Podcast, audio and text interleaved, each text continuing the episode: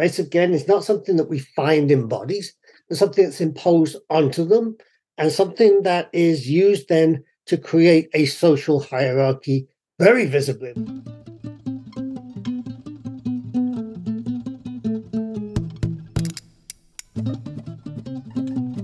Welcome to the Book Society podcast, where we talk to interesting people about interesting books. It's really that simple. Okay, here we go.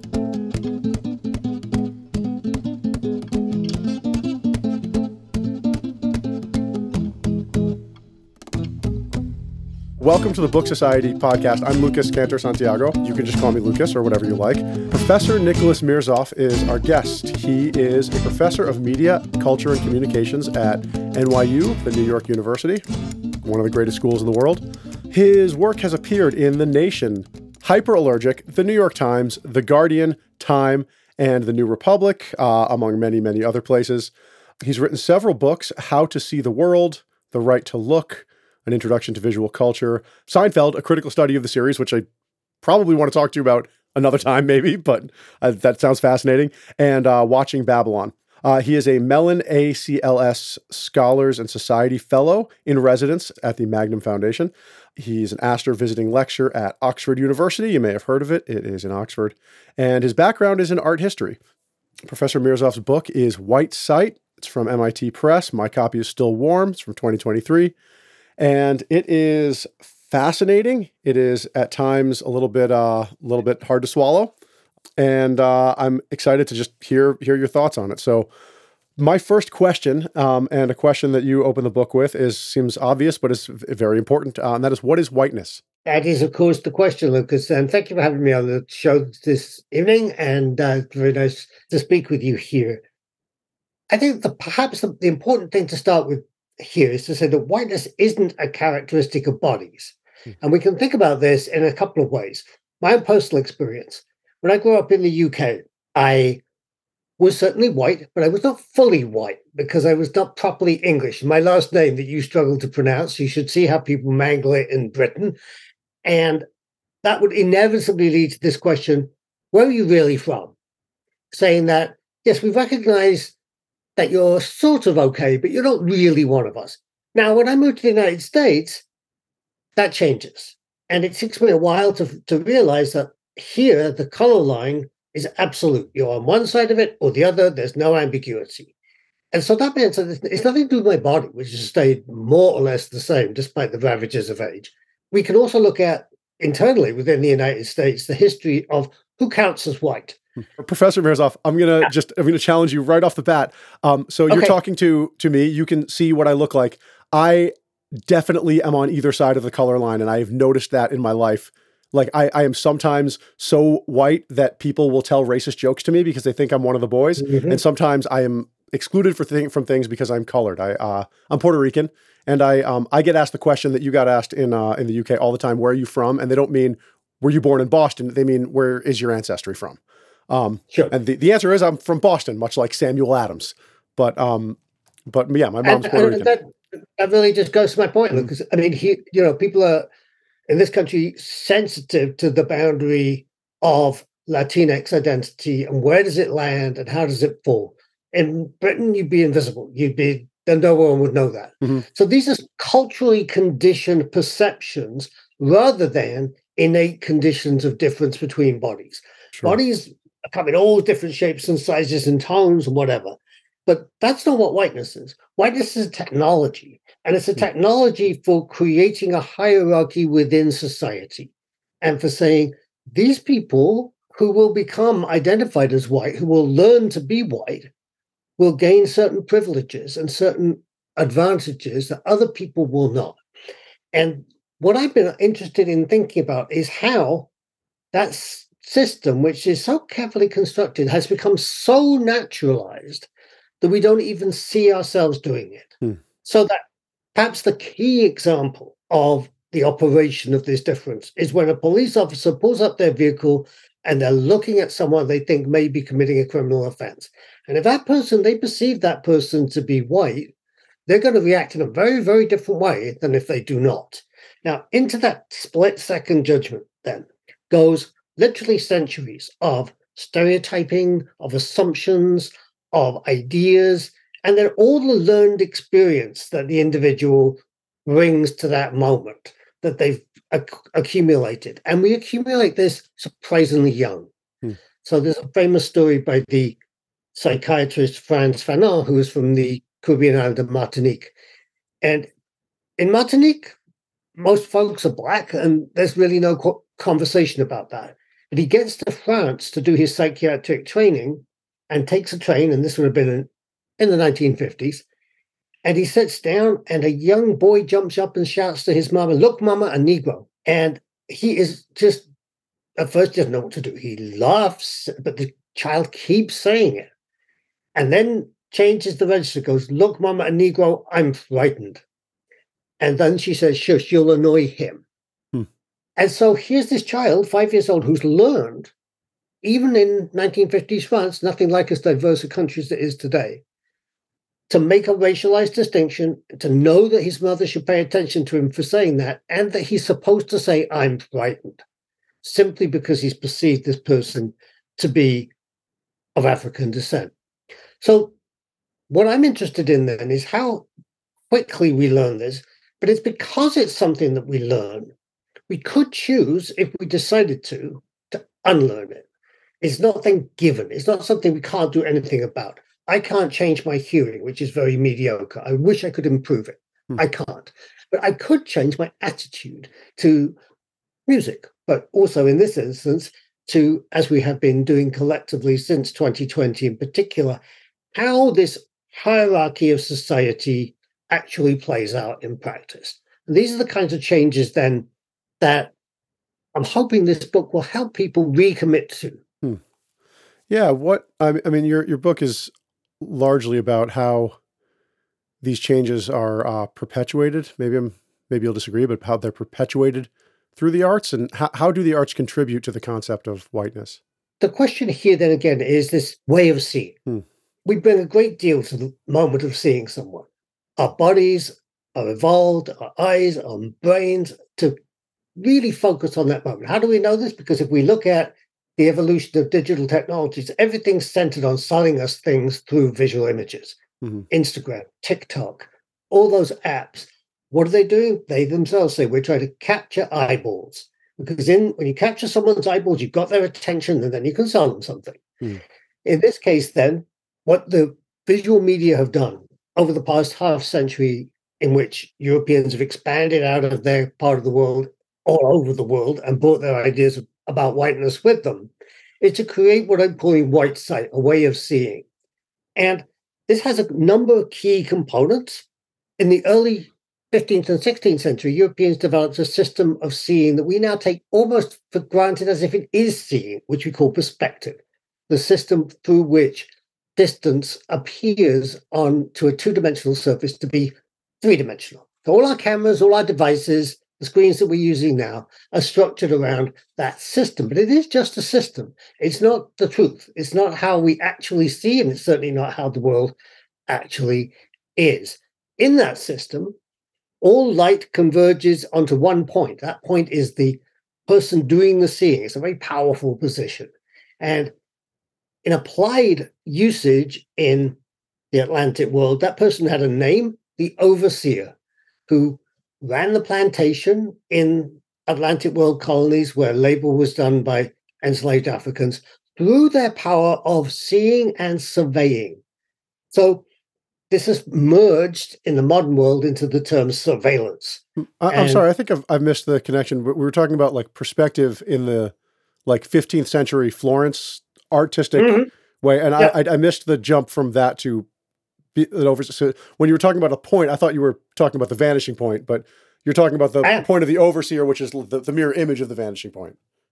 So the van- so the vanishing point converges in an eye, hmm. and that eye, in theory, is a drawing with lines and vanishing points and so on. But in applied practice, it's used to control and to literally map in terms of the charts and land titles that were applied to the new colonies, and then to metaphorically place an area under surveillance. Hmm. The overseer can't literally see everything that's going on. Oh, we can't. They, you can't now. You can now. Yeah. And that's exact that's exactly where we're at, right? Mm-hmm. So the what we've done with digital technologies is simply take that way of seeing, decenter it, and network it. So that tens of thousands of CCTV cameras are doing just that work. Hmm. And just kind of a little bit different though, in the sense that the CCTV sees what happens but doesn't stop it. So that afterwards you can say it was that guy. The idea of the overseer is to prevent anything from happening at all, to get in the way of any possible uprising or disturbance. Hmm. But you can't distribute that throughout an entire society. But there is a there's a long historical connection that absolutely functions. And we live in a society that has become surprised that it's under surveillance. We look around and say, oh, wow, uh, this is the era of surveillance capitalism. But hmm. actually, there is no capitalism without surveillance. If we think of the plantation and the overseer, or we think of the factory with a foreman, always always gendered male at that time, whose job it was to watch the other workers working, to make sure they were doing what they were supposed to do. That's entirely their job. And today, of course, we're all responding to someone who's called our supervisor, who literally looks over us uh, and makes sure that our work is, is being carried out in the appropriate way. Hmm. So, surveillance is a dominant technology for the mechanisms of capitalism, the social order under which we live, which is at the same time a way of producing race. Race, again, is not something that we find in bodies, but something that's imposed onto them, and something that is used then to create a social hierarchy very visibly and very dramatically, where you have systems of slavery or segregation, as we have had for the majority of the American colonial experience. Mm. But even in I would society, I would say I would say all of it. Really, I mean, when when is yeah? When have we not have some kind of system of segregation or slavery? I mean, I live in New York, and uh, one of the most depressing statistics I've encountered is that high schools are now more segregated than they were before Brown versus the Board of Education yeah. in 1954 legally desegregated schools. But now house prices and people's capacity to live where they choose is so diminished that, in effect, we are now in a more segregated city than we were in 1954. Yeah, I, I mean, I take some solace in the fact that segregation is no longer written into law but and that is progress, but it it is still functionally enforced by other mechanisms. It's written into police practice. Mm-hmm. And I think, you know, we've seen this time and time again. We've seen so many young African men shot by police. And yet, when there is a white shooter, they take him into custody without killing him. And sometimes they buy him a hamburger on the way home. Well, it's not, it's not written into police practice. I mean, there, there's no manual that says shoot oh, black guys, right. don't shoot white guys. So I mean, I, I slightly misspoke, yeah. but it, it, it, it's not. Yes, that's true. Yeah, I mean that, that is that is what generally happens, but that's not their official policy. Yeah. It's it's in effect what they mm. choose to do, and there's that moment of white sight where they're seeing Dylann Roof who's the perpetrator in Charleston who's just killed a church full of people, but he's mm. white, and so they choose to take him into custody in a certain way. Whereas we've just seen these incidents in the last several days where a, a t- teenager, a 16 year old kid, walks up to somebody's door by mistake because he's picked the 115th street rather than the 115th terrace. And the man behind the door is so scared of the apparition of a teenager, a 16 year old, that he shoots him mm-hmm. uh, without speaking a word through a closed door. But the peculiarity, if you like, of White Sight is also that it's silent it like a CCTV camera. That man could have said, "Excuse me, man, what are you doing here? You shouldn't be here." he would have said, "I'm looking for this address," and he could have said, "No, it's not here. It's somewhere else," and that would have been the end of it. But no, he chose.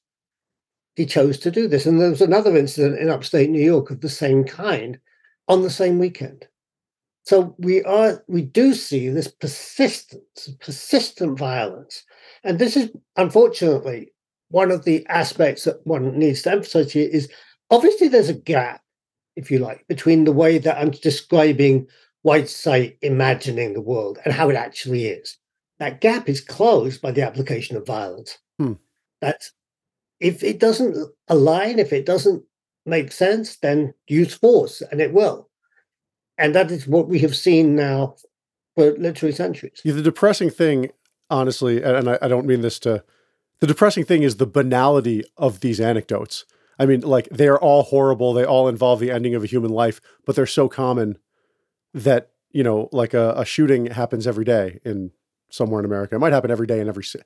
Probably not in every city, but it happens all the time, and it's become so uh, prevalent that you can't you can't think you can't be sympathetic to all of them because because they're constant.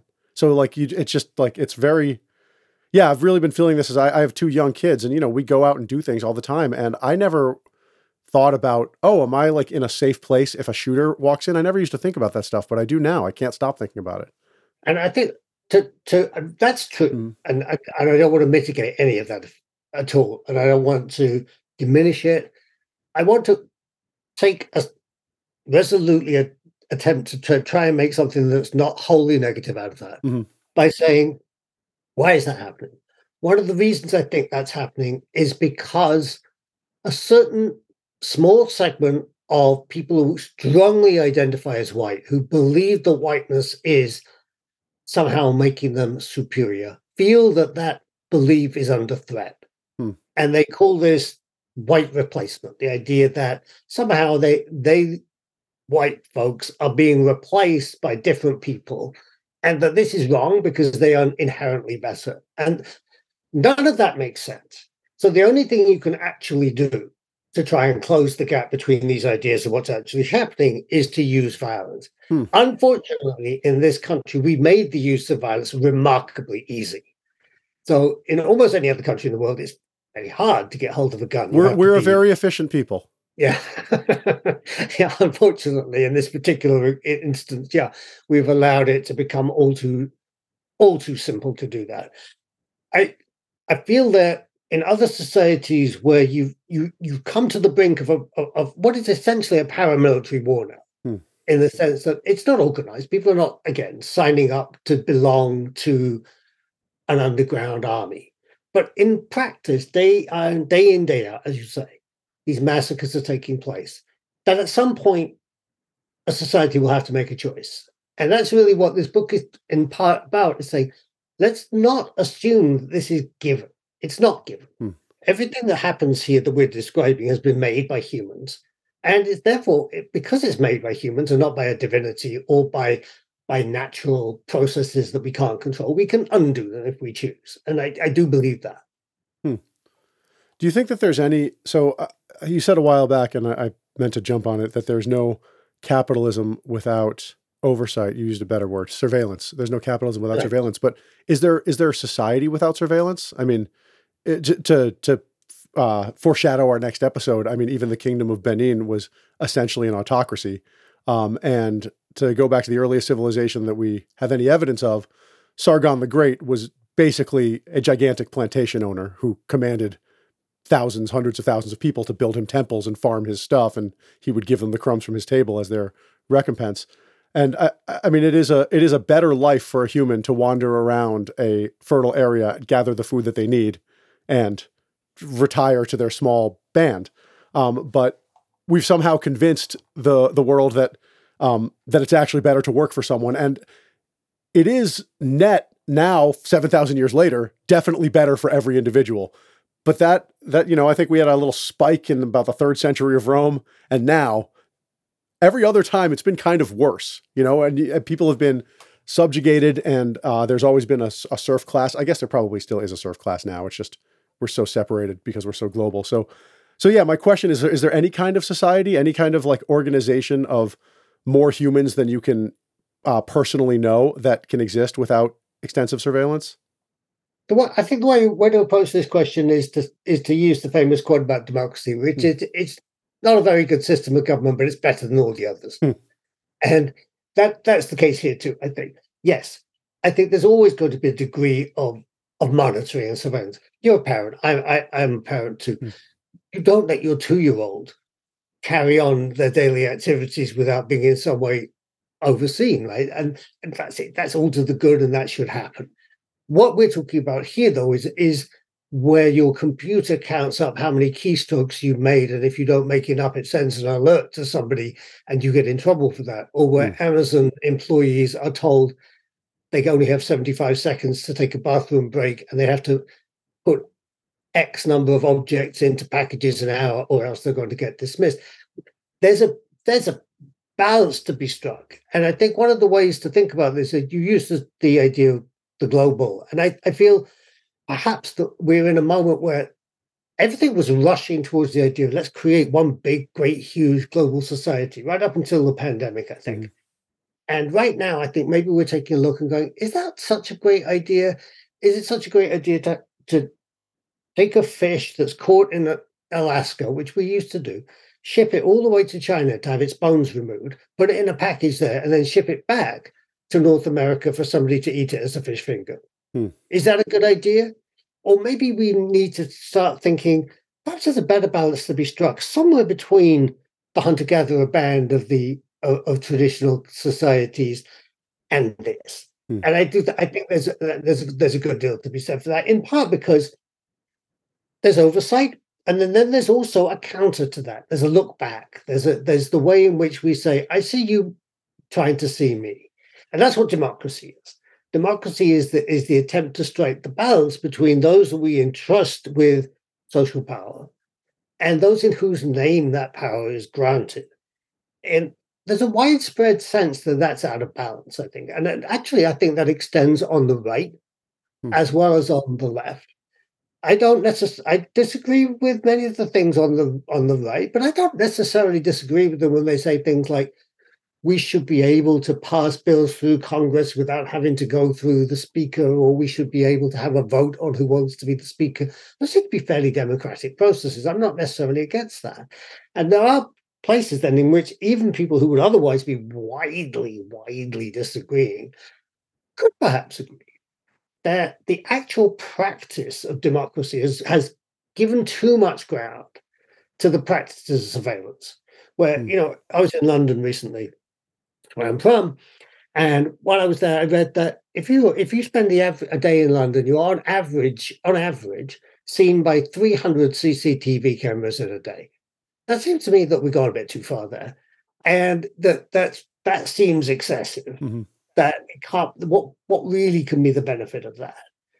Even if we even if we think that there's a benefit to closed circuit television in certain circumstances, and of course there can be. Mm.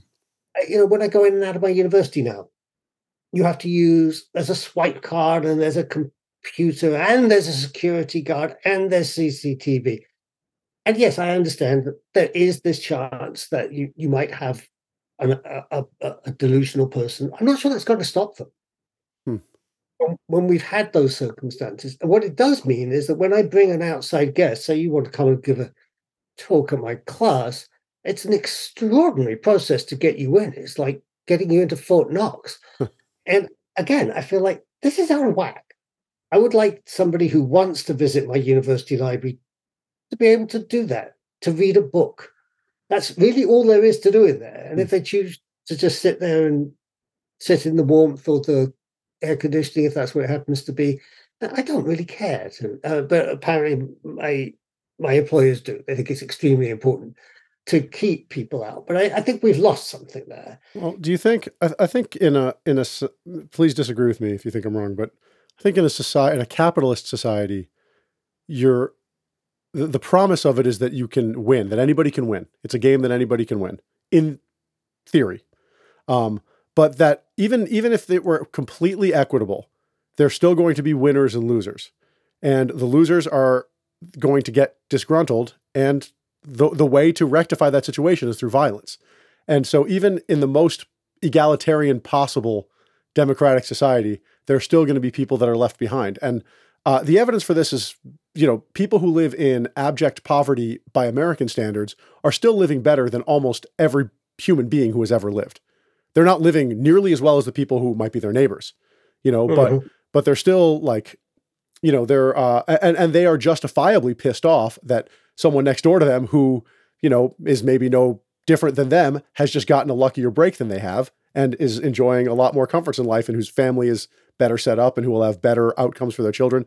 That is a reasonable thing to be upset about. But it's um my point is that it's never like can you ever mitigate that? Because if if the like you know if all of a sudden tomorrow the poorest people in america live like the richest people in america but then the richest people in america are mm. exponentially more you know is people are going to be the same degree of upset because it's the disparity, I think, not the not the absolute condition that people respond I think to. Two, two things I say to that. One is that the degree of inequality now is more than it's ever been. Mm-hmm. I mean, there have always been people with, as you say, vastly more wealth, mm-hmm. and there have, there have been people who who suffer because they, they have inadequate. But another way to say that though is that there are more extremely wealthy people now than there have ever been because there there couldn't be more disparity between the king of England and a serf. you know, um, it's just that there was only one Actually king of not. England. I mean, see, this is the this is the hmm. thing. The multiple now, and this has been shown by the business leaders, the multiple now between the, the amount that the CEO of ExxonMobil gets paid hmm. and his mailroom staff, that multiple is so much hmm. larger now than it has ever been because of stock options and these other things. Now, right, but my, my point my point is that the mailroom staff is living like a 15th century king. He's got all the all the food he wants. He's got all he's protected. He's basically free. Probably drives around in a car. You know. See, ah, mm-hmm. but there's the that's the catch twenty two that I was going to call to our attention here because because our our, our sense of freedom has centered so largely around the extraction of fossil fuels hmm. and the use of carbon. We're now in a place where we're very close, and this, this is not sort of this is n- no longer the realm of futurology. To saying, if we continue like this, it won't matter. You can have as much wealth as you want or as little, but the mm. crisis is upon us, and the crisis of how we are going to practice just staying alive. And this is, I mean, you know, in New York in the last several days, today it's 50 degrees, it's quite cold. Mm-hmm. Three days ago, it was 90 degrees in April. And then a few days before that, we had a frost. Mm-hmm. You know, we had freezing conditions. So it's not possible, in other words, to continue the way that we have. Even if, let's like, even if I grant you all of that mm-hmm. that you just said, let's say all of that's true, just for the sake of argument. We can't carry on like that. And one of the ways that we see where has this come from, how have we how have we got to this place? That history of colonial expansion and extraction has led the idea that Europeans and others arrive in a place, they say, What's here? Hmm. Let's take it. Let's take the gold at first, but that ran out. Let's have people labor for us to grow sugar, which was one time the most wealth producing item in the world. Then we turn to extraction of energy. And this seems like a gift, right? Here's this stuff, it comes out of the ground, you burn it, it creates an enormous amount of energy that fuels an industrial revolution. Catch 22. By releasing the whole history of the planet's carbon growth mm. over the last two centuries, we're now in a place where we may not be able to continue surviving as an animal species. So something's going to have to change. And it's going to have to change not in the next hundred years, but in the next decade, if we're going to actually not end up living in a sort of rather bad science fiction movie. Right. Uh, I mean, I I agree with you. I there's we did another episode um, about a book that I will recommend to you um, by Adam Dorr, who uh, was a professor of um, he, he studies technology, and basically his thesis is there has never been more cause for optimism than there is today because technology has gotten us into this mess. Technology is literally the only thing that can get us out of it, and people are working. Smart people are working on it, um, and making pretty fantastic progress. And it's uh, and I mean, he, he would disagree with this characterization, but it seems like uh, basically either technology is going to fix this problem or we're all going to die. So let's just hope the technology fixes it. Do everything we can to to mitigate it. But the but the the problem with um, I mean, people aren't going to stay poor, you know, to um to avert climate change. It's just that the human mind doesn't work that way. And I, you know, I'm very aware that driving an SUV, which I do, uh, is not great for my children, even though it's great for my children right now. It's not great for their future. But you know, and I know all that. I that's this is all like baked into the fabric of my being and my intellectual life. But like I still bought one because it's big and it's comfortable. You know, and this I think is, this is why we then don't leave these choices strictly to individuals. Mm-hmm. If I was going, if I organized in such a way that a hybrid SUV or an electric one was the same price to you because yeah. somebody was subsidizing the price, you'd probably choose to get. I would have uh, hands down gotten it. Yep. Because it isn't. As we took that choice during the pandemic, we said, you know what? We can't let people go to work because they're going to get infected. But we also can't let people starve. So we gave people resources. And that actually worked fairly well. Uh, it worked so well that we kind of overheated the economy a little bit. We had to kind of slow it down.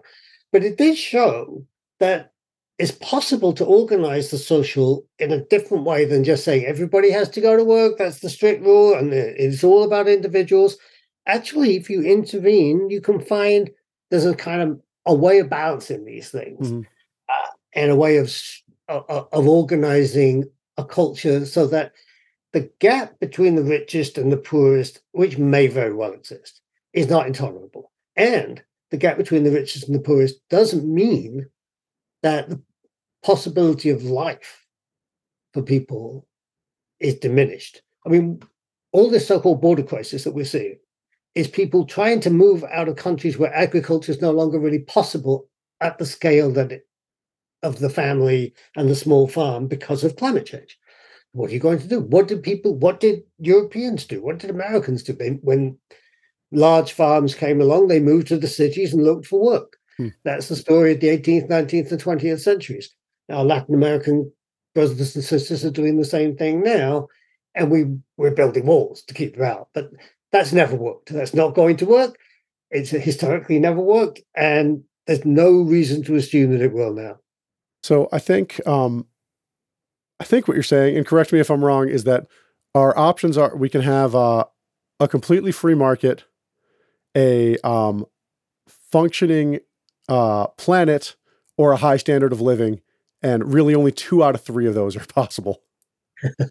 I, I, think again, it depends how you measure high standard of living, doesn't mm-hmm. it? Um, if we're going to measure it in terms of, ex, you know, expensive toys and um, and and and dramatic properties and so on, mm. then maybe that has to change a little bit. Mm. But if you measure it in terms of quality of life, if you measure it in terms of how much time do you have to choose to do the activities you'd like to. I see musical instruments behind you. I'm sure you enjoy playing playing music as much as anything in your life, right? If you have more time to do that, isn't isn't that life a, a better life than one where you're hitting the keyboard? Professor, you're, you're asking the wrong person because I, I get to do pretty much whatever the fuck I want with my life. so yes, you're yes. Well, would, if I had less time, I would be sad. What's that? I mean, I think we'd all want. That. Yeah, we'd all want that. Yes. Um, and you know, again, that's you know why am I a professor? Because it does give me a considerable range of choice, not absolute, but good range of choice about how I spend my time and to engage with ideas that matter to me and to try and help other people to to see what I'm on about. Uh, and those are very pleasurable things to me. It's not that I think I, I when I talk to other folks, they don't necessarily find the same level of engagement in what they're doing. Hmm. Yeah, I would totally agree with that. I think one of the reasons that I jokingly said that I was able to do basically whatever I want whenever I want is because I take these things very seriously and I get quite good at them to the point where they're professionally valuable to other people. So, you know, when I have a client, I have to do whatever the client wants. Um, but that it brings me joy to do that. So, so I want to ask you one more question about White Sight, and then we have to move on to, um, you know, one of Britain's many uh, uh, what, what do you call them? Uh, blunders, genocides, you, you know, yes. these things that you guys do so well. Um, catastrophes. Yeah. Yeah. You know, as, as Americans, we're, we're learning, but we have not quite reached your level. We're, we're working on it. So what is the goal of analyzing and criticizing whiteness in the way that you have and that you continue to do? I suppose that the ultimate goal is to produce a society where people's choices are not given by somebody else's decision as to how they look and to and to and what their capacities as a human being must be. I think we live in a society where too much of that choice is taken out of our hands. We've seen that repeatedly because of the terrifying numbers of the statistics of those killed by police. We saw it during the pandemic by the early disparity between numbers of black, brown, and indigenous people dying from COVID compared to the number of white people. Although, thanks to public health education, that gap actually is now closed. And we see it in the conditions and opportunities that are available to children and to learners of all kinds, uh, which are still strikingly differentiated by ethnicity and social background. I see this as a as an educator because I see that I work in remarkably diverse city, and yet my classroom isn't anything like as diverse. It's enormously diverse internationally. There are people from all over the world, and that's remarkable. But not from not from not to match the diversity of New York City's US demography. Well, yeah, I mean NYU is going to be ethnically diverse, wealthy people or the children of Ethel ethnically diverse. It's the uh, most expensive school in the country, if I'm not mistaken, or at least it's got to be in the top five still. That's not for me to say, yeah. but I, you know, I, I, I see that. I mean, I, it, it's true at NYU, but it's true at most institutions. Yeah, it's, I think USC, uh, where you know where I am, and NYU are yeah. sort of jockey between each other for most expensive school in the country. Yep. I'm afraid so. Uh, and they're very similar institutions in that regard. Mm-hmm. And we, yes, we made education into a commodity. It's a very expensive one at that. Uh, and I think about education as a right. I think hmm. um, I was very fortunate when I was young that I didn't pay for my undergraduate degree and I didn't pay for my doctoral degree either. And that was a gift that was won for me by the people that fought for Britain in the Second World War. And when they came home, they said, actually, thank you very much. We'd like things to be a little bit different now. Um, having having done all that, we'd like to get something back and free education, free higher education, free healthcare, social housing, these things were absolutely at the top of the list for people. And over time, unfortunately, we slipped back on that. Hmm. Uh, we slipped back. But that's not that's not unattainable. It, it it is something that as we chose to do before, we can choose to do it again. We have to figure out a different way of doing things. At universities, maybe there's less climbing walls and swimming pools, and maybe um, there's more of a focus on what actually goes on in the classroom and less of a focus on it making it a four year vacation. I don't think that's necessarily a terrible thing in exchange for enormously more affordable experience, right? I don't think we're I don't think we're going to get to the place yet where it, we can go back to it being free, but it, we could imagine that. Mm-hmm. It would just take a different a different way of thinking about things. White Sight, in particular, this book I think it was motivated above all by a sense that when I was a young person, which is sadly a while ago now, it seemed fairly obvious coming out of the 1960s and 70s that by the time I was the age that I am now, that all of this would be ancient history, hmm. that you would be laughing in disbelief at the idea that humans were distinguished by something as superficial as skin tone. And for a good long while, it didn't seem like we were making tremendous progress, but it did seem like we were inching down that field, if you like. And then, quite suddenly and very dramatically, in the 2010s, we took a sharp turn back to a system and an idea that racialized distinction was inevitable, natural, good, positive thing. We saw that in Britain with the uh, exit from the European Union. We saw it here with the uh, the rise of the far right, the election of Donald Trump. We saw it in Brazil with the election of Bolsonaro.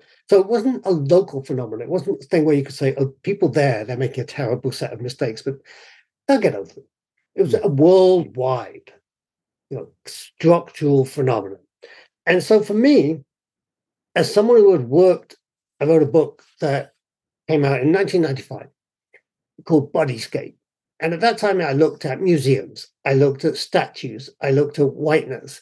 Uh, all of many of the things that are in White Sight that we've looked at today, published some 25 years later. Hmm. And at that time, as I say, I feel that you could see that there was still a gap, but you felt optimistic, hopeful. You believed that it was likely that that gap was going to be closed and it was going to be closed fairly soon. Now, when I sat down to write this book, I didn't have that sense of optimism. It felt like urgent and necessary to say to my fellow white identified white presenting people, hang on a minute. Is this really the world that we want to live in? Are we really so convinced that what matters above all else is that people identified as white have a priority over those who are not. And it does seem that for a very significant sector of at least the US electorate, that's that's the case. But I don't think it's true for all of them. And I think it's also it, it, it felt to me to be my responsibility as somebody who went on marches in 2020, who showed up at events. It was pretty standard point of, of argument at those events that someone would say, you know what, we have this doctrine of white supremacy in this country, but it's really the responsibility of people who are white to try and do something about it. And pretty much everybody who was there would agree with that at that time. And so, hmm. what I'm saying now with this book is remember when we said that? Let's not backslide on that promise because we can't assume, and I know this from my own life experience, that time will take care of this. Hmm. It, it won't necessarily. It might, but it's much more likely to do that if we make a series of engaged choices. Now, I don't think that this book uh, is going to, you know, change the opinion of a Tucker Carlson or Sean Hannity or that kind of person. That's not my goal. Mm-hmm. My goal is to say to the to the broad of people who are, who do not believe themselves to be racist, who, would who have no, who don't want to see anything like that in their everyday lives. What might we actually do about it? How has it come to this? And building on that idea of how we've created a society like this, how we might then take some concrete steps to improve it. And I make some suggestions to that end because we're seeing certain things that have already happened. We've seen a widespread social movement to take down statues. And I argue in this book that the statue isn't just a decoration or uh, a, a, an amusement in a public space, but it's actually an infrastructure that helps support this idea of whiteness as a different kind of social being because the texts that write about that idea use the statue as their example of the superiority of whiteness, not a particular form of body, but statues. And this is a remarkable thing in a way, is to say that the most elite form of human society, according to these kinds of texts, not what I believe, is exemplified not by a particular kind of body, but by a statue, and a very specific kind of statue at that, one made in ancient Greece or Rome out of marble, hmm. ignoring the fact that in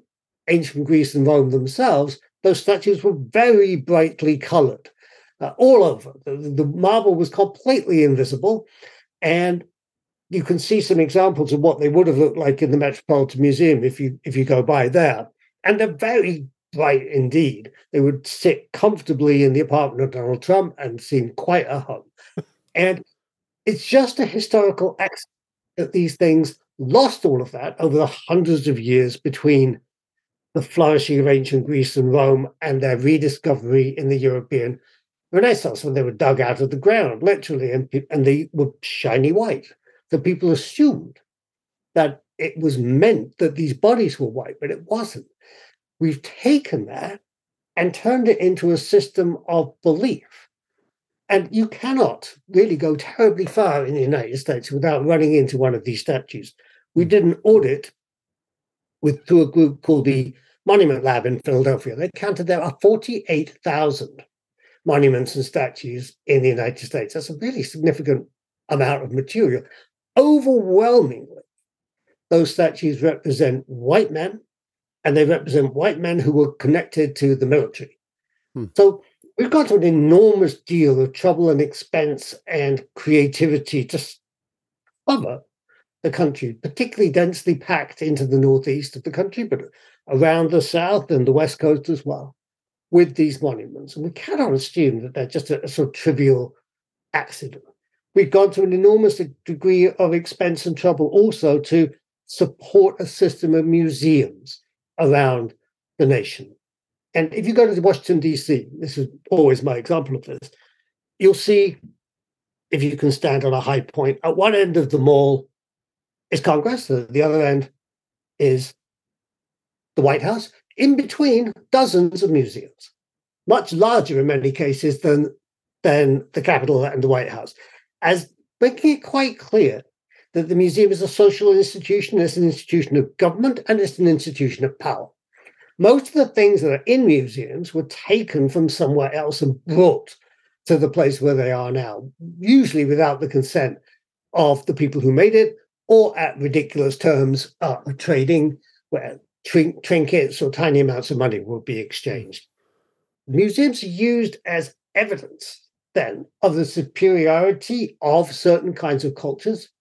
And they are based in London, they're based in New York, and they're based in Paris and Berlin. Nobody talks about a museum in Dakar, Senegal, which is a there's a wonderful museum of African civilizations there as being the equivalent to this, and so on. So there are concrete things that we can do. We have begun as a result of social movement over the last 20 years, but particularly since 2020, to correct some of those things. We are beginning to have a conversation about a financial correction called reparations. This is enormous amounts of money were used, for example, in Britain to repay not people who went through slavery, but people who owned slaves were given huge amounts of financial compensation when slavery was abolished. So much money was spent in 1838 to compensate the British who owned slaves that the government finally paid it off in 2015. It took that long to, for you know, and governments have quite a lot of money. It's not like they're taking it out of out of their pay packet. You know, it took them, in other words, nearly two centuries to pay wow. this back. Huge amounts of wealth, and you can measure this throughout the country. And there's a project at University College London which does this. Where did that money go? And it went into creating the Industrial Revolution. It went into the new railroads that made Britain a power at that time. But it also went into building things like the National Gallery, which is the elite museum on Trafalgar Square. It went into building some of the nice townhouses that you see around London, including the one where NYU London is now housed. We'll be back next week with Professor Mirzoeff, and we're going to talk about The Brutish Museums by Dan Hicks and it's about uh, exactly what we were, just going to continue where we left off, um, talking about museums, their social importance, their implications, how they got some of the stuff that they got, how maybe they should give back some of the things that they have, and uh, how all that shakes out in practice. So join us next week. We'll be back with Professor Mirzoeff. Book Society podcast is brought to you by me, Lucas Cantor Santiago, and produced by Chris Peters. We do new episodes on Fridays. We have a lot of episodes. You can listen to some back catalog. If you like the show, please give it a review. You can review it on Apple or Spotify or wherever you get your podcast. Takes a few seconds, helps out the show, helps other people find it, and we really appreciate it. All right, see you next week.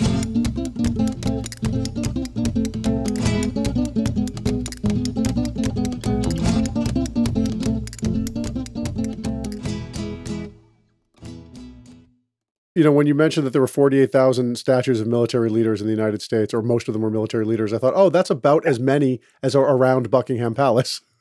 um, almost. Uh, I, I, I, when I was walking around there, I was like, how many generals has this country had?